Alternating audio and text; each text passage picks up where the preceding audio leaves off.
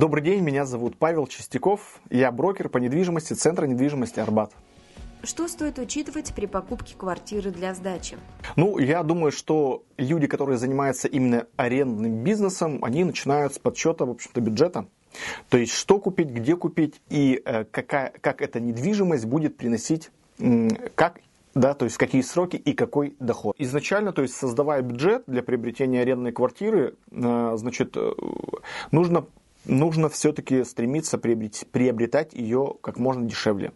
Как можно дешевле, чтобы быстрее возможность была ее окупить, то есть, ну и получать, соответственно, неплохой доход в течение э, процесса да, вот сдачи.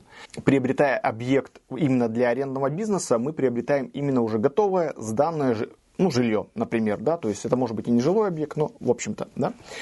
Потому что приобретая строящийся объект, тут, конечно, мы его не сдадим сразу э, в аренду, не будем получать доход, тут, конечно, все понятно. Смотрим именно на э, квартиры готовые, с данных домов, может быть, несколько лет уже домик пожил. Для аренды целесообразнее все-таки приобретать объекты небольших площадей, то есть это могут быть те же самые однокомнатные квартиры, возможно, даже из студии. А основное, на что обращать внимание при приобретении таких объектов, конечно, на инфраструктуру, да, то есть э, насколько приближенность к тем же больницам, поликлиникам, к школам, детским садам и прочее. Наличие вузов, да, наличие вузов, транспортная доступность, конечно. То есть, чтобы люди, молодые люди могли также добраться до своих университетов, тех же самых, да, может быть, до рабочих мест на общественном транспорте.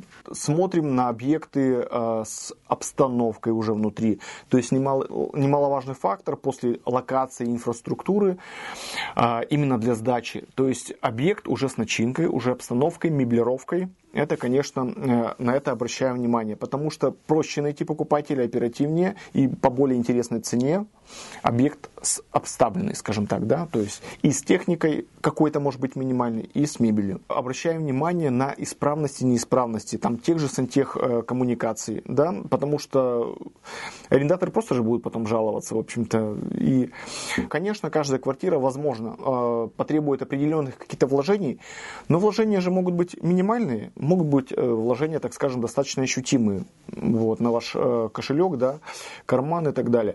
Поэтому что-то, так скажем, какую-то косметику небольшую навести, чтобы подготовить квартиру, да, к сдаче, вот, я думаю, что там докупить, может быть, посуду, там, например, утварь какую-то, да, вот, может быть, стиральную машину установить, да, которой нет.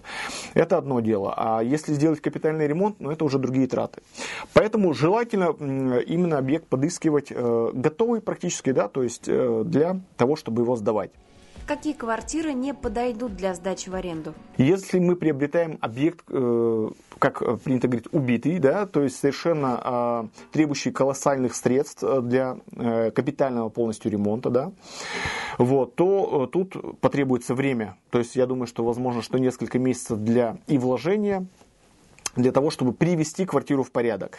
Приведя в порядок, нужно каким-то образом ее еще и обставить немножко, чтобы быстрее найти за лучшую цену арендатора.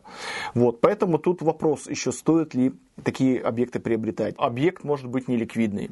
Он может просто иметь э, расположение свой раз. Э, именно в районе э, самое неудачное. Расположение этажа может быть в самом доме и выход окон на определенную территорию. Может быть, окна выходят на парковку, где постоянно э, машины жужжат, может быть, на помойные ящики, там, скажем так, мусорные, да, и так далее. Юридический объект, э, скажем так, неподготовленный, и из-за этого он теряет свою ликвидность, да, то есть может быть квартира с э, длительной историей, длинной историей, вот, э, и однажды, которая может принести какую-то негативную ситуацию, в общем-то, при продаже этого объекта.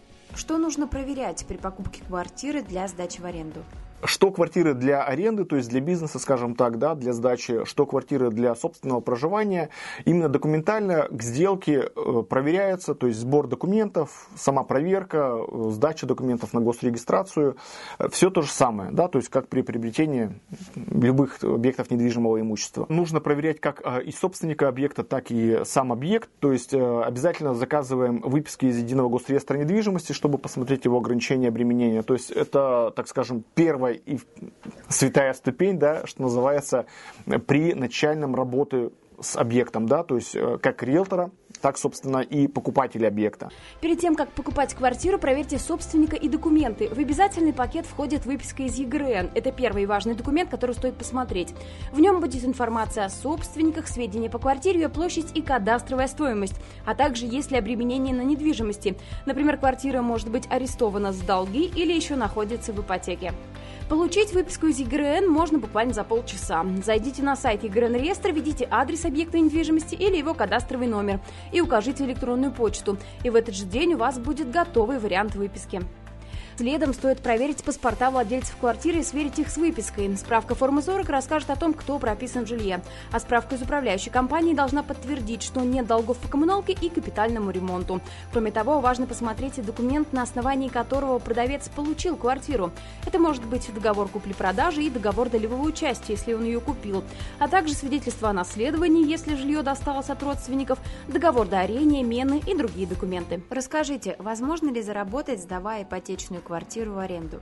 Я отвечу, да, возможно, то есть просчитав бюджет, то есть с максимальным первоначальным взносом. Есть люди, которые приобретают квартиру в ипотеку с минимальным первоначальным взносом на самый длительный срок, в общем-то, с перспективой когда-то, что достанутся своим детям. Например, детям, может быть, внукам, неважно. Вот. И что вот эти э, арендные платежи будут там перекрывать или практически едва ли перекрывать в общем-то, арендные, ипотечные платежи, да, вот, э, то тут, конечно, особо мы про заработок не говорим. Но если все-таки человек э, решил приобретать, использовать средства ипотечные, но у него есть львиная доля своих накоплений, вот, то в данном случае возможно получить эту маржу, разницу, да, то есть э, с минимальными ипотечными платежами, да, то есть когда, точнее, арендные платежи будут больше ипотечных платежей, да, в этом случае, конечно, можно там какую-то разницу получить. Я думаю, что тут она не будет сильно великой, в общем-то, но, что называется, копейка рубль бережет, поэтому потихоньку-потихоньку, может быть, им возможно что-то заработать. Хотите больше знать о недвижимости, смотрите наше экспертное интервью о тонкостях покупки и продажи жилья, о том, как просчитывать риски и как правильно проверять документы. Мы расскажем о недвижимости от и до и даже больше. Подписывайтесь на наш канал.